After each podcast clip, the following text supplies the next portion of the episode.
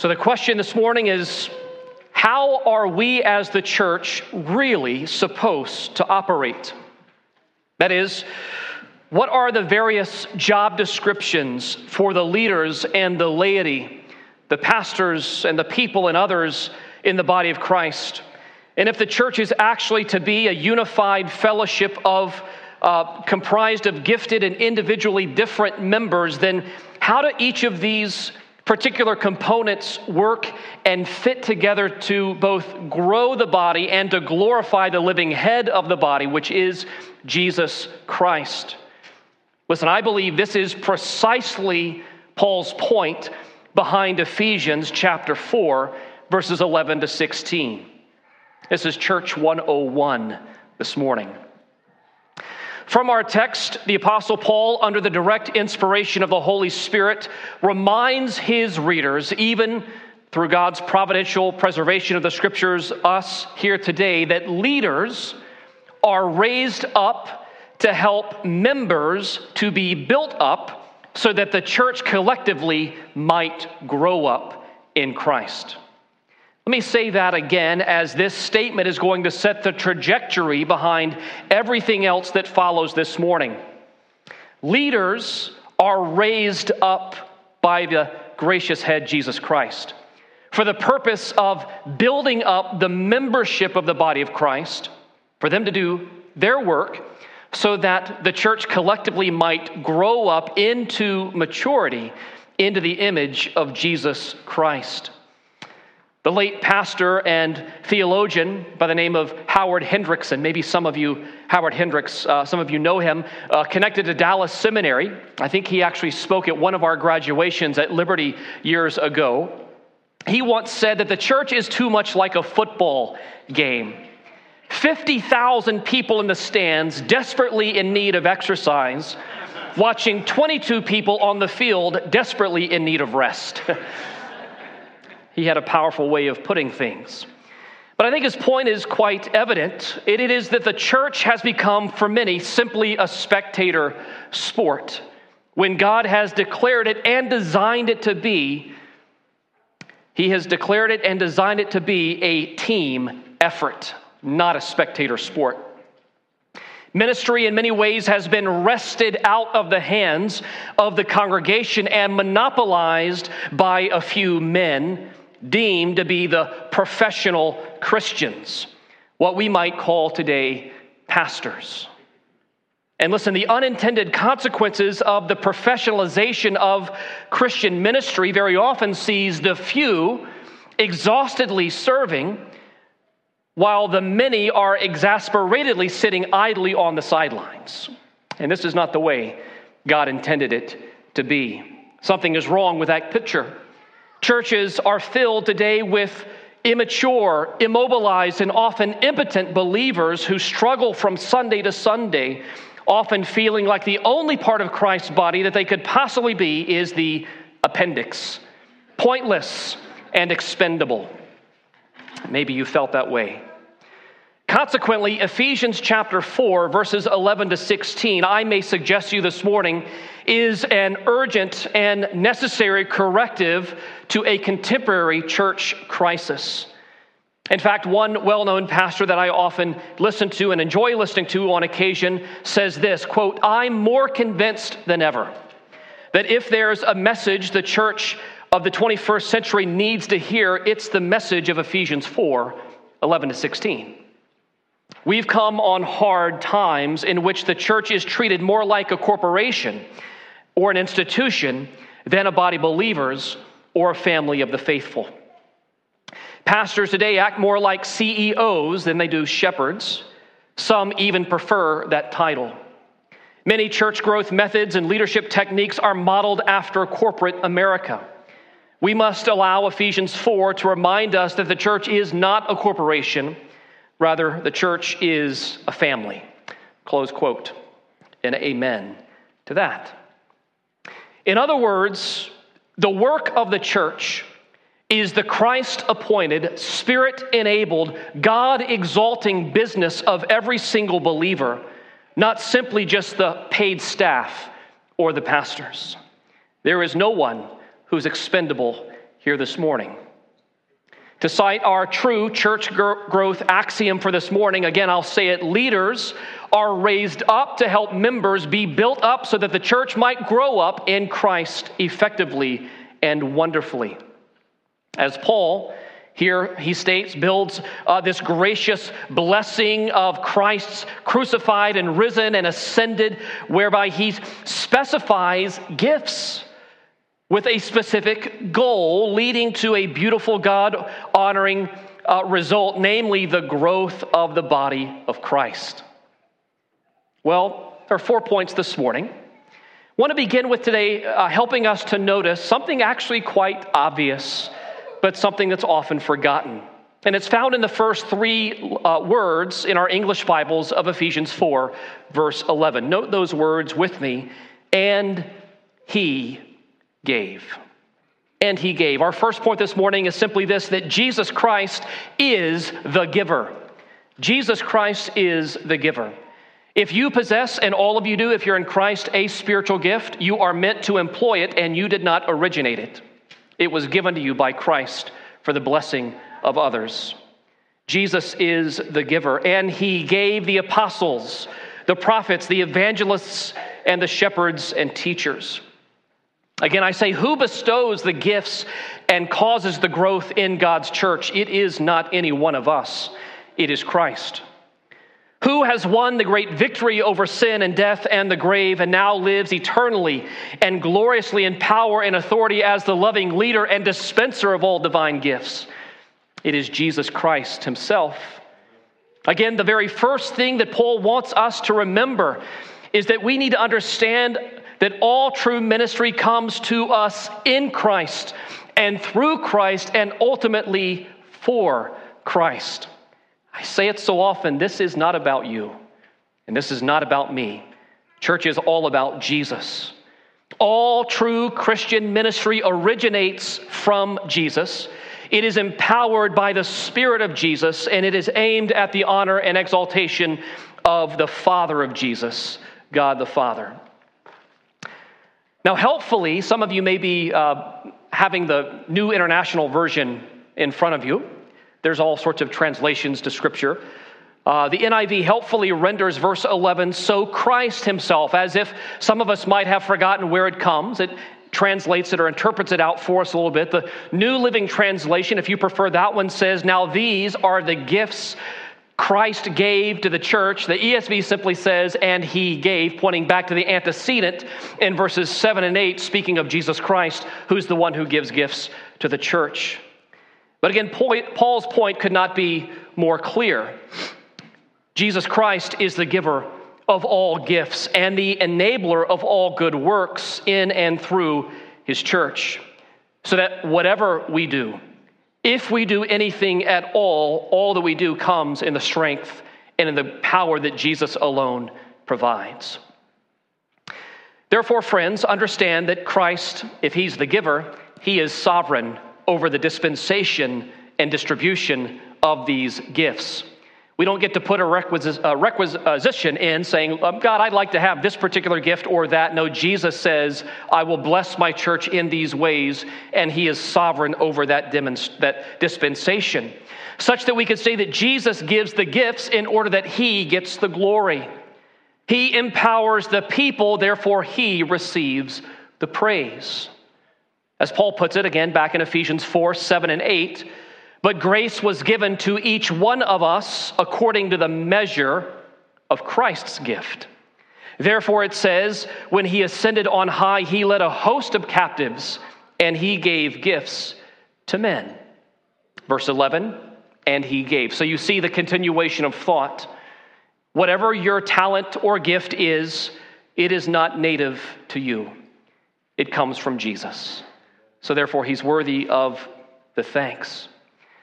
Maybe think this week of Paul's words. Actually, Paul wrote four letters to the church in Corinth. Did you know that? Two of which are um, extant or existing for us. Perhaps Third Corinthians is somewhere in Second Corinthians. We don't know. That's a whole other class that we could talk about. But this was a highly contentious, often carnal church in Corinth. And remember what Paul says in 1 Corinthians 3, verse 5 and following. He says, Who then is Apollos? What is Paul? Servants through whom you believed, as the Lord assigned to each. I planted, Apollos watered, but God gave the growth. So neither he who plants nor he who waters is anything, but only God who gives the growth. He who plants and he who waters are one, and each will receive his wages according to his labor. For we are God's fellow workers. You are God's field, God's building. See, the antidote to our division and our factions is a dose of humility, recognizing that nobody is all important and everybody is actually important. Jesus gives gifts to his church.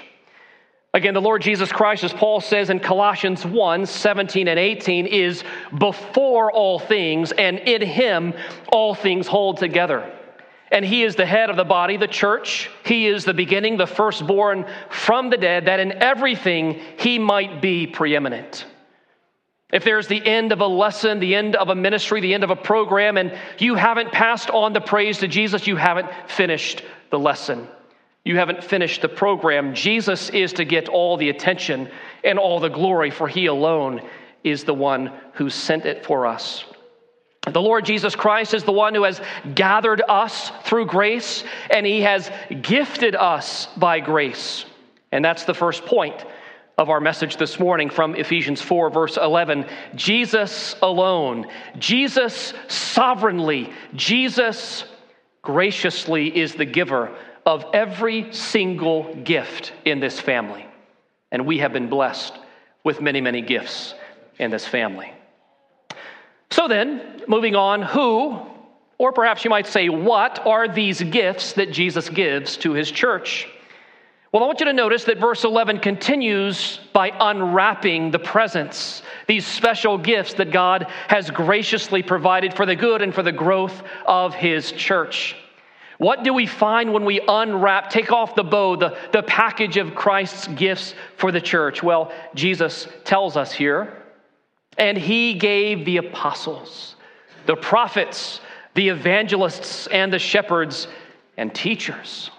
And we'll stop there. We'll come back in just a moment. Listen, this is not the only or even the first place where the Apostle Paul seems to identify certain specific offices in association with the spiritual gifts that Christ gives to the church.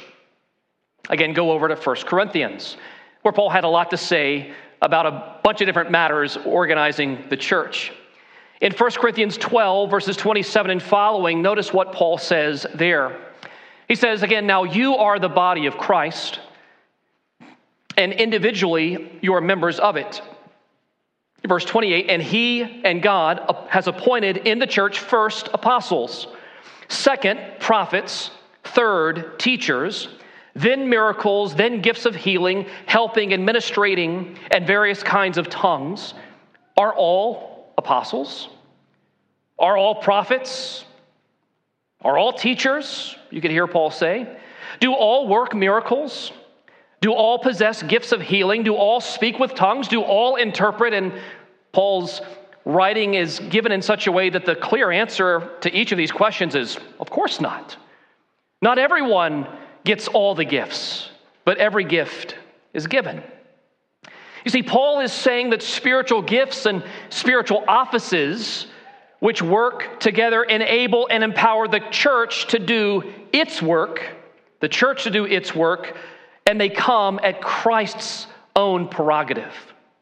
Jesus determines these things. He gives these things. He distributes these things. He's the one that appoints the offices. He's the one that assigns the gifts, and no one gets them all, and neither is anyone ever left out. If you're in Christ, let me belabor the point by saying there is something important for you to do. Something very important. So, then what are we to make of these specific spiritual offices which are listed in Ephesians 4 11? This is not an unfamiliar text. Many of uh, you have heard messages about this passage before. Well, I want you to notice as you look at the text, even on the screen behind me, that there appear to be five terms given here However, the actual grammar of the verse seems to indicate that there really are four Christ appointed offices that Paul has in view. These are the particular leaders or offices whom Jesus gives for the good and growth of his church, namely, first, apostles, secondly, prophets, third, evangelists, and then fourth, shepherds hyphen teachers, shepherds and teachers. I, I, think those two terms are the two that, do, that go together, governed by the definite article the before it. Again, understand something that the first two offices, namely the apostles and the prophets, in my view, are no longer given to the church today. So next time you scroll past that hokey website that says apostle so and so at this particular church, just keep on scrolling. These, these, uh, this office is no longer given to the church today. These two categories of Christian leaders were originally given by God to help establish the church in the first century, and maybe mostly to record the New Testament writings in the first century. We might say these were foundational offices given to establish the community of Christ. In this sense, Christ again no longer gives apostles and prophets to the church today. He most emphatically, though, uses those he did give and their testimony in the church today. Have you heard me preach from Paul before? yes. Anytime we open our Bibles, we are being ministered to by these gifts of prophets and apostles, both in the Old and in the New Testaments. While we don't get new apostles and new prophets, we greatly benefit from the original ones, as that's the point I want to make. Just remember a few chapters earlier in Ephesians chapter 2, how Paul says in chapter 2, verse 19 of Ephesians, So then you are no longer strangers and aliens but you are fellow citizens with the saints and members of the household of God, built, notice, on the foundation of the apostles and the prophets, Christ Jesus himself being the cornerstone in whom the whole structure being joined together and grows into a holy temple in the Lord. We might say that Jesus Christ alone is the foundation, the cornerstone and foundation. The apostles and prophets are the pillars of the church, and we are the building of the church now that's being built by God's grace. Again, Paul himself recognized that he was an apostle of Christ Jesus. He actually begins most of his letters in the New Testament that way. Paul, an apostle of Christ by the will of God the Father. This apostle office was an authorized and officially authorized representative or spokesman for God. And I believe it was defined to a limited number of men in that first century. Even the book of Acts gives some qualifications that they had been with Jesus since his baptism, had seen him in his resurrection power, that they might authenticate the message that they would declare to others. Peter and James and John, names that you'll all be familiar with, as well as the other disciples who had left everything to follow Christ, who had witnessed his death and burial and resurrection, and then were commissioned to preach this good news and to establish churches by the power of the Holy Spirit in the first century, they were all given as big A apostles to the church. And they serve us in that way as we read their holy writings, as 2 Peter 1:20 tells us in Scripture today. These important leaders, again, had personally seen Christ and his, the risen Christ. They had personally experienced fellowship. Remember 1 John 1 1 to 4 fellowship with Jesus. And, and so they were uniquely given as by Christ as pillars for the household of faith. They are not to be replaced and they are no longer given to the church. This apostolic office specifically was discontinued with the death of that first century witness, the Apostle John, as he wrote the last book of Scripture, the book of Revelation. Likewise, the office of prophet. We've looked at uh, the apostle. Now, the office of prophet, at least in my view, also ended with the close of the New Testament. Remember that a prophet, of course, you could say is simply a, a mouthpiece of God. A mouthpiece of God. Thus saith the Lord is the very mantra and ministry of the prophet of God. And so, as Peter says in 2 Peter 1, verse 20 and 21, knowing this, first of all, that no prophecy of Scripture comes from someone's own interpretation. For no prophecy was ever produced by the will of man, but men spoke from God as they were carried along by the Holy Spirit. Prophets are in view here. So, the human authors of the New Testament, and as well as someone like the prophet Agabus that we read of uh, in Acts chapter 21, who came down from Judea with a special message uh, that Paul himself would, would be arrested in Jerusalem shortly to come. These, these uh, prophets seem to be in view here in Ephesians chapter 4, verse 11. Christ gave these special offices, again, the apostles and the prophets, to lay a foundation for the building of the church of faith.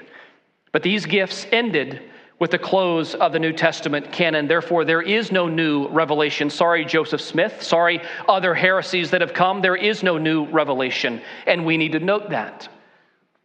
But that leaves two additional offices still here in Ephesians 4:11 to deal with. We believe these next two offices do continue to be given by a gracious uh, Savior in heaven, that of the evangelists and the pastor teachers. Now, interesting, we don't focus a lot on this office of evangelist today. What we might actually call in our vernacular, I would submit to you, missionaries or church planters is what Paul has in view with this term evangelist.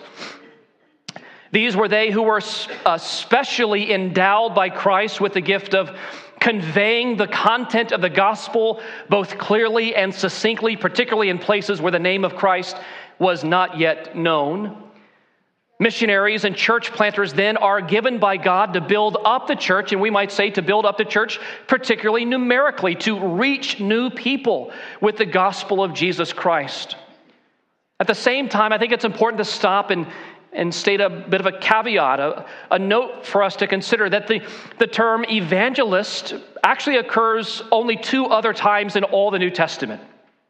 Ephesians 4:11 and then two other times. First, in Acts chapter 21 verse 8, it is applied to Philip. Philip the evangelist. This was the one and the same Philip that we've read about in Acts 6 and Acts 8 also, who was filled with the Spirit, who was set apart with Stephen and with the other deacons, we might say, to wait on tables so that the apostles could remain committed to prayer and to the ministry of the word. He was, this Philip was the same man who gently and accurately unpacked the mystery of Messiah from Isaiah 53 with that spiritually seeking Ethiopian eunuch. Philip evidently had the gift and held the office of evangelist in the early church. Likewise, the only other instance where this term is found is, interestingly, almost at the very end of Paul's writing, 2 Timothy chapter 4, verse 5, where Timothy, a at least one time young pastor, maybe now maturing a little bit in his age, was admonished to do the work of an evangelist. Listen, every Christian is commanded to be involved in the work of evangelism. But some Christians, it appears to me, may be uniquely gifted, even today, to be evangelists who help to build up the church by reaching out to the lost. The late revivalist Billy Graham comes to mind. Who would not uh, support the fact that Billy Graham was an evangelist? Or perhaps the contemporary California crusade speaker Greg Laurie. Maybe you've heard his name or perhaps uh, Luis Palau, or maybe a, younger man that some of you may not have heard of, Nick Hall, just to name a few. I actually came to faith in Christ through an evangelist by the name of Rick Gage, who used to be the, the head football coach at Liberty University when, before he left that uh, coaching for full time evangelistic ministry. I traveled to Russia and the Ukraine with Rick Gage many, many years ago. I would submit to you, even our Bible Fellowship Church church planters and many of those who serve as missionaries today Tim and Jenny Good, Terry and Beth Wisser, Jordan and Amanda Eister, Amy Sant, John and Laura Studenroth, Matt and Christy Messick, and many, many others are missionaries, evangelists that God gives to the church today to gather and to grow his family. But let me repeat something so that you don't think you're off the evangelistic hook. Even if, and most of us aren't, even if you're not numbered among the evangelists whom Christ gives to his church today, you are still responsible to live out that great commission in some significant and special way. We are all witnesses to the resurrection of King Jesus. That's one big reason. Let me give another commercial why it would be awesome for many of you to be with me on Saturday, June the 4th, at our Sharing Your Faith workshop because it connects to the next point. It's my job to help you do your job. And so that's one reason we have trainings such as this. Well, the fourth and final office listed here in verse 11 is the most familiar, I'm sure, to all of us, and that is the shepherd teacher, or what we might call today the pastor teacher, or maybe simply elders. If I haven't said it before, and I know that I have, you just maybe, maybe you weren't listening, pastors are elders, and elders are pastors. When you see me as Pastor Dan, though I'm the lead pastor, I am no more important than any other elder that we have at this church. We share common qualification and common responsibility in the work of the church. You see, the Lord Jesus Christ has gifted the church with pastor elders who teach and who lead and who oversee and even help to protect the flock of God. One favorite scholar, pastor of mine is John Stott, who said once helpfully that nothing is more necessary for the building up of God's church in every age than an ample supply of God gifted teachers. For it is teaching which builds up the church. Therefore, it is teachers who are needed most. Not most important, but they are needed most. We need teachers. To this point, Paul told Timothy again himself a pastor teacher in Ephesus, uh, incidentally. In 1 Timothy chapter 4, verse 11, Paul says, Command and teach these things. Let no one despise you for your youth, but set the believers an example in speech, in conduct, in love, in faith, and in purity. Until I come, devote yourself to the public reading of Scripture, to exhortation, and to teaching. Do not neglect the gift that you have been given. And then he said in 2 Timothy chapter 4 verse 1 and following, Paul says, I charge you, Timothy, in the presence of God and of Christ Jesus, who is to judge the living and the dead, and by his appearing and his kingdom. Here's your job description preach the word. Preach the word. Be ready in season and out of season. Reprove, rebuke, and exhort with complete patience and teaching. For the time is coming when people will not endure sound teaching, but having itching ears, they will accumulate for themselves teachers to, to suit their own passions. And they will turn away from listening to the truth and wander off into myths. As for you, always be sober minded, endure suffering, do the work of an evangelist, fulfill your ministry. So the pastor elder overseer office, along with the evangelist missionary church planter office, I believe are actively given by Jesus Christ, the head and source of all good gifts for the growth and development of the body of Christ, or you. Myself and Pastor Jerry Brush and Mark Cryer and Brian Graffey and Brad Kunkel and Cecil Salee and Mark Stabilepsy and Mark Vitasic God has gifted these men to you, this church. Pray for us. Pray for us. Submit insofar as we are leading biblically, and God will bless. God will bless this church. I think of what Peter says, who Peter himself, an apostle, but also an elder of the church. He wrote in 1 Peter 5, verses 2 to 3 Shepherd the flock. Elders, listen to me right now, my fellow elders. We, we say this verse all the time at our elders' meetings Shepherd the flock of God that is among you. That is our really our, our sole responsibility, but we shepherd in teaching and in prayer. But he says, Shepherd the flock of God that is among you, exercising oversight, not under compulsion, but willingly, as God would have you, not for shameful gain, but eagerly not domineering over those in your charge, but being examples to the flock. Actions and attitudes, Paul, or excuse me, Peter displays beautifully in that text. So again, before we need to move on. The, the offices of apostle and prophet, which came and went in the first century, along with the evangelists, church planters, missionaries, we might say, the pastor teachers as well, are particular gifts, the particular gifts that Paul has in view in Ephesians 4, verse 11. It is these leaders whom Jesus has raised up to build you up in the church. And while they are fewer in number and specially appointed by the Savior, they are not more important than others or to be put up on a pedestal. Instead, these leaders are to be ra- are raised up by Christ so that the laity, the members of the church, might be built up, equipped, and prepared to do their own important part for Christ and for the church. I said it earlier, it's really very true. It is my job to help you do your job. That is simply the, the most succinct way I could say what it is to be a pastor. There really isn't just one minister for the many, though some weeks it feels that way. Instead, there are the many who are called to be ministers one to the other. The work of ministry belongs to all God's saints, not just a select few of his saints. The work of God has been given to each one of us for the building up of Christ's body and for the furtherance of his glory. And when we sit on the sidelines, we all suffer we all suffer. So, just to recap before we close here Christ, first point, is the giver. Second point, the apostles, prophets, evangelists, and pastor teachers are the gifts. Thirdly, notice that maturity is the goal.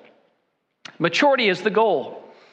The ultimate goal of Christ's gifting in the church with leaders is for the body of Christ to become spiritually mature. Notice that entertainment isn't the goal or simply pacifying your needs for programs is not the goal, but it is spiritual maturity.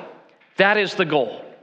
Note the text again, Ephesians 4:11, and he gave the apostles, the prophets, the evangelists, and the shepherds and teachers to equip the saints for the work of ministry, for building up the body of Christ, until we all attain to the unity of faith and the knowledge of the Son of God, to mature manhood to the measure of the stature of the fullness of Christ. Again, Christ himself sovereignly gives the gifts. Leaders, particularly missionaries, church planners, and pastor teachers today are the gifts that Paul has in mind. And finally, the job is to equip every single saint to do their ministry, to do their part, to extend God's glory as one unified family. The purpose of those who lead is to serve that is, to set an example, to speak the truth of Christ and his gospel to such an end as the saints of God are now unified, edified, matured, mobilized, and graciously protected. I think the Apostle Paul nails the goal of pastoral ministry for me. This is actually my pastoral philosophy verse, Colossians 1, verses 28 and 29, where Paul simply says, him we proclaim, warning everyone and teaching everyone with all wisdom that we might present everyone mature in Christ. Doesn't get any clearer than that. For this I toil, Paul says in verse 29, struggling with all his energy that he powerfully works within me. Pastoral ministry in a single word, if you are an aspiring pastor in this congregation, and there may be one or more here, it is about the church's maturity. It is not about your platform. It is about the platform of Christ being pressed into the life and lives of people in the congregation. The very word or verb to equip in verse 12 is a verb that means to prepare, to perfect, to complete or shape, even to make one what one ought to be. That is our purpose as pastors, to prepare you for service. How weird and exhausting and utterly futile would it be to see one or two coaches out on the field trying to play a regulation game of baseball while 20 or 30 players sit idly on the bench as spectators? Just like Phillies baseball, it wouldn't be worth watching very much. I wrote that before they went 3 0 against the Dodgers, just so you know. Instead, the picture that Ephesians 4 paints is that of leaders coaching the members of the body of Christ so that they are out skillfully playing, participating in the positions that Christ has empowered them to play. Leaders are raised up so that members may be built up, schooled, and put in the right positions for service. So, what does that look like quickly? Notice that Paul gives a positive word picture and a negative word picture to explain what this looks like in verses 13 and verse 14. Positively, he says, until we all attain to the unity of the faith and of the knowledge of the Son of God, to mature manhood, to the measure of the stature of the fullness of Christ. This is what it ought to look like in the church if pastors and elders are doing their jobs people are maturing into Christ likeness. They are taking on the characteristics of godliness and of Christ. They are doing what Christ commanded them to do. That's what it should look like. And by God's grace, I think that's what it does look like here at Trinity. But then, negatively, notice in verse 14, Paul also gives another picture of what it should look like when pastors are faithfully equipping the church. Verse 14, so that we may no longer be children, tossed to and fro by the waves and carried about by every wind of doctrine, by human, human cunning, by craftiness in deceitful schemes. There's really two words that should stand out in verse 13 and verse 14. They are the words mature and the words and the word infants. The positive picture is that of maturity, the negative picture is that of toddlers or children in the church. What does a healthy church ministry look like? Well, Paul says it looks more like a training ground for mature soldiers than it does a toddler nursery for immature infants. What is more true of our church?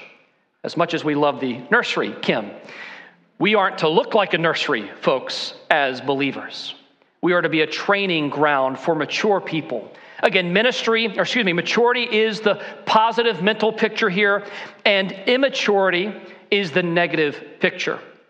So, again, when grace given godly leaders fail to impart the maturity inducing milk and meat of God's word in the church, it remains a playroom of spiritual infants and toddlers who demand their own way and fight and bicker who are easily distracted and easily manipulated by false teaching, and eventually they are destroyed by the devil's devilish schemes. The need then for growing up in the faith by digging deeper into solid milk and meat of teaching in God's Word is reinforced by the Apostle Paul. And for the sake of time, I won't read this passage, but I encourage you to go and look up Acts chapter 20, verses 26 through 32, sometime this afternoon. There, Paul gives just an incredible illustration of what uh, godly eldership is all about. Well, look, God's vision is for the church to grow up into maturity, to reflect the measure of the stature of the fullness of Christ, that is, Jesus' goodness, his graciousness, even his own godliness and truth, by taking every thought captive to the obedience of Christ. 2 Corinthians 10, verse 5 by being rooted and grounded in the very love of Christ, Colossians 2, verses 6 and 7, in order that when the waves and winds of doubt and discouragement come and buffet us, we are not knocked over. That we might not be seduced, pardon me here, by the skinny jean wearing, spotlight loving pop Christianity of our day. You know, you'll never see me in skinny jeans, but for other reasons. And finally, that we might not, be, uh, might not buy into the lies of Satan, which try to get us to forsake the cross instead of taking up our crosses to follow Jesus. So, Jesus Christ has raised up leaders so that members might be built up, and finally, that the church might grow up. Just look quickly at verses 15 and 16. Rather, speaking the truth in love, we are to grow up in every way into Him who is the head, into Christ, from whom the whole body, joined and held together by every joint, and I think by every joint here specifically refers to the evangelists and the pastor teachers, particularly, though everyone, as you employ your gifts by being taught, uh, help which, with which it is equipped, and each part is working properly, makes the body grow so that it builds itself up in love. What a beautiful picture this passage paints. Someone has said that when that we seem to have forgotten that the church is not to be a spiritual rest home, but rather a barracks for training soldiers of the cross.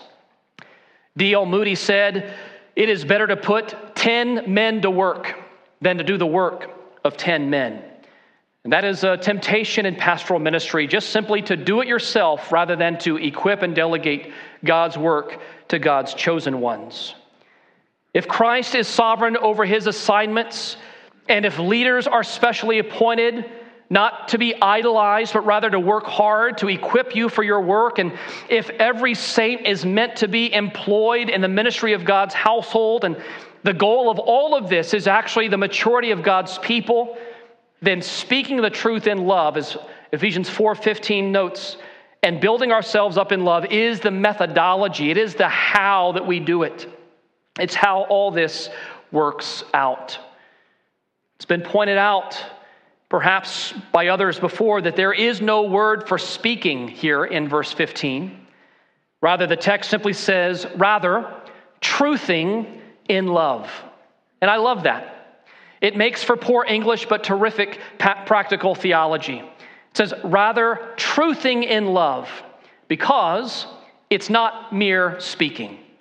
Pastors and elders, we equip with our lips, but we also should equip with our lives, that is, through our example as well.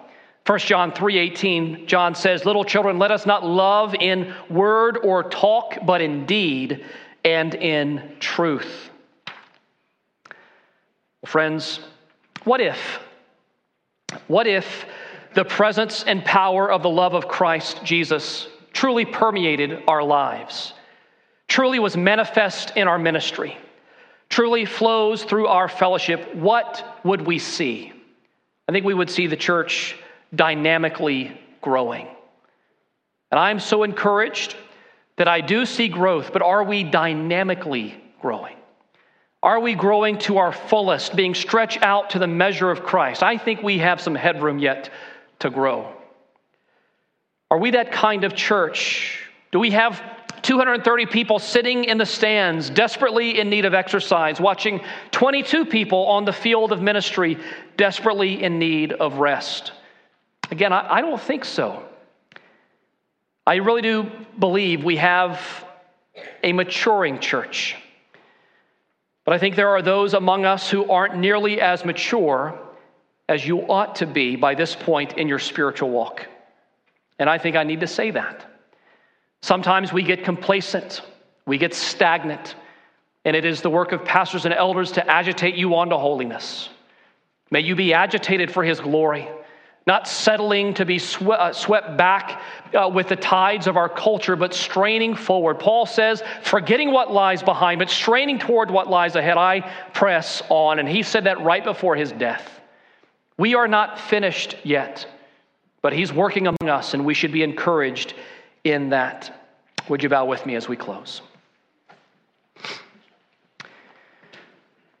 Again, oh gracious Father, we, we thank you for this challenge this morning. And as a pastor teacher, I've been in the crosshairs of your Holy Spirit and your, your work all week long. I know how often there are uh, days and instances that, that I don't rise to this expectation. So, Lord, I, I plead your grace and forgiveness and ask for further unction to continue doing what you've called me and designed me to do, and likewise for my fellow elders.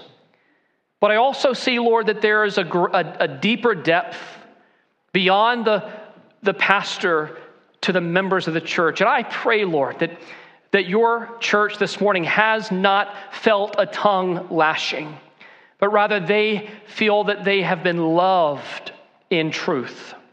That they would rise, Lord, to your admonition to be equipped to do their work in the church. Thank you, Father, for the faithful heritage of men and women at Trinity Bible Fellowship Church who have been equipped and who have served well. Many are tired, Lord. Would you refresh them? Would you strengthen them? And would you bring in the reinforcements for them? Lord, help us to become what you have ordained us to be, all for your glory. And we'd give you the praise in Jesus' name. Amen.